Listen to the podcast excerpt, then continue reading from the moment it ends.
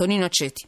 Prendiamo spunto, Raffaele Zanotti, prendiamo spunto dalla notizia di ieri. Ieri siamo arrivati subito, entrati subito in questa notizia perché era importante, era forte. Eh, il pezzo era tra l'altro anche il nostro ospite, il pezzo del Corriere della Sera, il pezzo che raccontava di Gian Antonio Stella, del, dell'esito già scritto sulla, sulla cartella clinica e la fine dignitosa negata a Marcello. Vi ricordate? Corsia corsia di un pronto soccorso, il racconto delle ultime ore di quest'uomo raffatte dal figlio e in un paese normale gli avrebbero dato una stanza, ha detto il figlio, lo avrebbero accompagnato a casa. Procedure difficili di digerire le spiegazioni secondo cui le procedure non permettevano altro.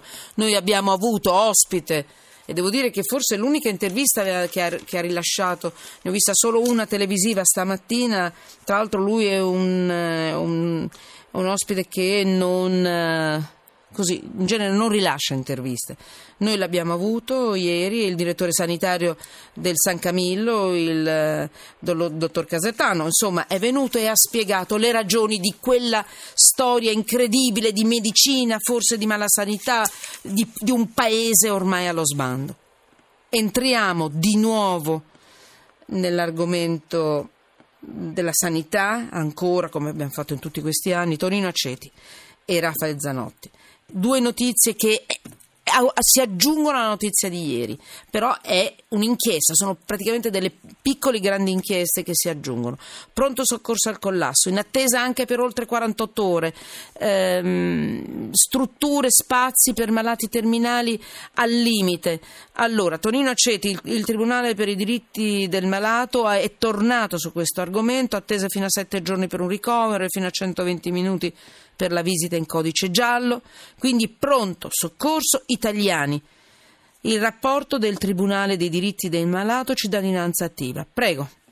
Purtroppo, sì. dimmi. Sì, il pronto soccorso vorrei innanzitutto dire che per gli italiani è comunque un punto di riferimento importante dell'assistenza nei confronti del quale nutrono fiducia. Nonostante ciò ci sono degli aspetti, molti, che possono e devono essere migliorati eh, a partire innanzitutto ad esempio dalle attese. Eh, si registrano attese anche di sette giorni in osservazione breve intensiva all'interno del pronto soccorso per l'attesa del posto letto nel, nel ricovero e questo per il ricovero e questo ovviamente è un dato uh, eclatante che è indicativo di una serie di disfunzioni che possono essere eh, risolte e che devono essere risolte subito. Intanto per esempio oggi noi abbiamo scoperto che una legge, un decreto ministeriale, il decreto ministeriale 70 del 2015 che riorganizza la rete ospedaliera, prevede che in ogni pronto soccorso siano attivati dei posti letto per l'osservazione breve intensiva dentro il pronto soccorso per evitare quindi affollamenti e sovraffollamenti e anche una qualità dell'assistenza adeguata, invece abbiamo scoperto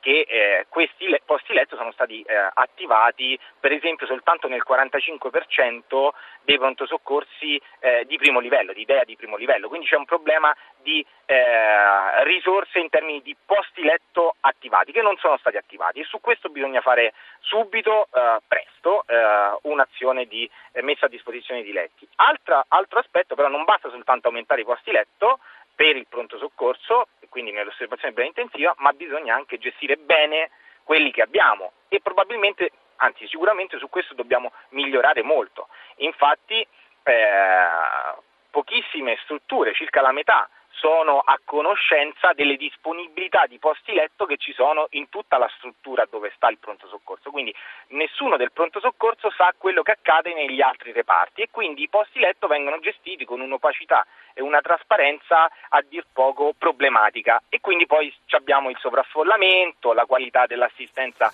problematica e così via. Quindi se gestissimo meglio, in modo più trasparente, anche i posti letto, tutti i posti letto che abbiamo, l'assistenza ai cittadini sarebbe garantita in modo migliore. E poi non, non dobbiamo dare per scontato quei fondamentali che eh, credevamo insomma, fossero scontati e che così scontati non sono, ad esempio eh, sapone carta igienica, eh, barelle disponibili, eh, barriere eh, sensoriali per i non vedenti e, e tanto altro ancora, eh, sì. c'è, da lavorare, c'è, da lavorare, molto perché ehm, il sapone non c'è in tantissimi pronto soccorsi, la carta igienica non c'è ed è eh, il minimo indispensabile che bisogna eh, garantire in una struttura ospedaliera. Poi dopo ci lamentiamo se ci sono le infezioni ospedaliere, ma se eh. non c'è il sapone nei bagni, cioè insomma um, è problematica la questione. A questo io aggiungo l'inchiesta di Rafael Zanotti, quotidiano La Stampa, morire di indifferenza in un grande ospedale.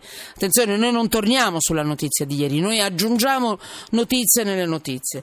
E, praticamente così l'Italia ha perso 24.155 posti letto in 5 anni. Qui ci sono già delle risposte in questa inchiesta del quotidiano La Stampa di eh, Rafael. Rafael, dammi tutte le, le, indicazioni che tu hai scritto. Sono dati del Ministero della Salute o hai, o hai aggiunto anche tu qualcosa? No, no, sono dati ufficiali, ufficiali. del Ministero della Salute Bene. e sono dati che vengono rilevati struttura sanitaria per struttura sanitaria. Eh, come Mm, però spesso accade sono dati che non sono aggiornatissimi, nel senso che l'ultimo dato conosciuto dal Ministero della Salute è relativo al 2014 e questo fa già pensare a che livello di, di, di conoscenza c'è delle, delle, strutture in Italia. Eh, bisognerebbe avere un'informazione. Cioè il, il Ministero della Salute non ha dati aggiornati? E su che cosa lavora? Ai, Scusami, ho capito dati, bene. Ai dati aggiornati eh. solamente fino al 2014 o almeno quelli sono quelli che rende pubblico. Pubblici. Noi diciamo che loro li hanno, non li hanno resi pubblici. Facciamo così. Voglio Facciamo pensare che il Ministero nel 2016, eh, siamo in ottobre, abbia i dati del 2015. Io, che dici, Raffaele, tu che ci capisci? Eh, Tonino Aceti, Tribunale per i diritti eh, voglio... perché, eh, non, non, ce li dà per qualsiasi ragione. Dobbiamo... Eh, ti prego, Raffaele, perché questa è una notizia se no, mi spaventa, mi spaventa se no su che cosa lavorano per eh, migliorare eh, le situazioni, no?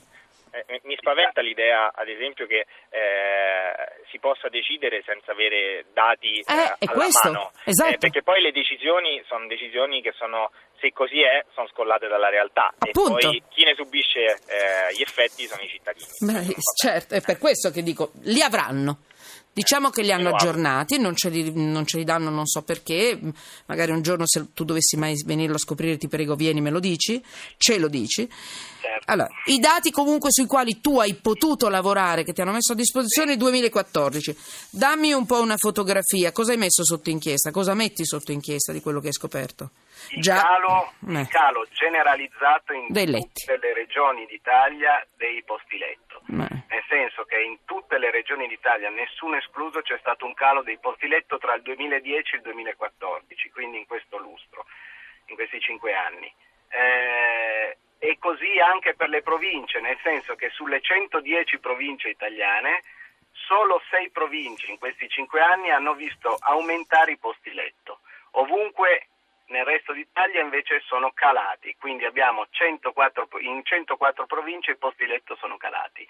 Abbiamo situazioni. Eh, senti, perché in quelle gravi. sono aumentate? Chi ci sono degli amichetti? Non so, lì sono aumentati eh, le esigenze, le, le, necessità, le richieste, quindi per quello aumentano, negli altri diminuite e in fondo diminuiscono. O ci sono questioni di altro genere dietro?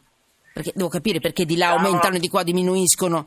Insomma. Diciamo che tendenzialmente, allora, è un dato molto marginale, 6 su 110, quindi eh, uno fa fatica a dire che è una tendenza dovuta eh, agli amichetti o ad altro. Il non lo so. significativo è che il calo è generalizzato in tutta Italia.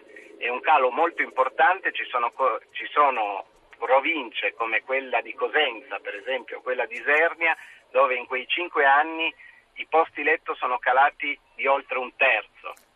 Mi pare il 37% Isernia e il 35% la provincia di Cosenza. Quando hai queste voragini diventa difficile gestire eh certo. una qualunque risposta sanitaria. Certo. Questa però è la tendenza che si sta affermando e probabilmente il tuo ospite del Tribunale del, del Malato potrà confermarlo, è una tendenza che c'è negli ultimi anni, eh, cioè quello di andare a tagliare perché si pensa che eh, eliminando i posti letto ci siano maggiori risparmi. Questo però a scapito ovviamente degli italiani. Abbiamo purtroppo Mm-mm. davanti agli occhi, anzi eh, nelle orecchie, il racconto eh, eh, sì.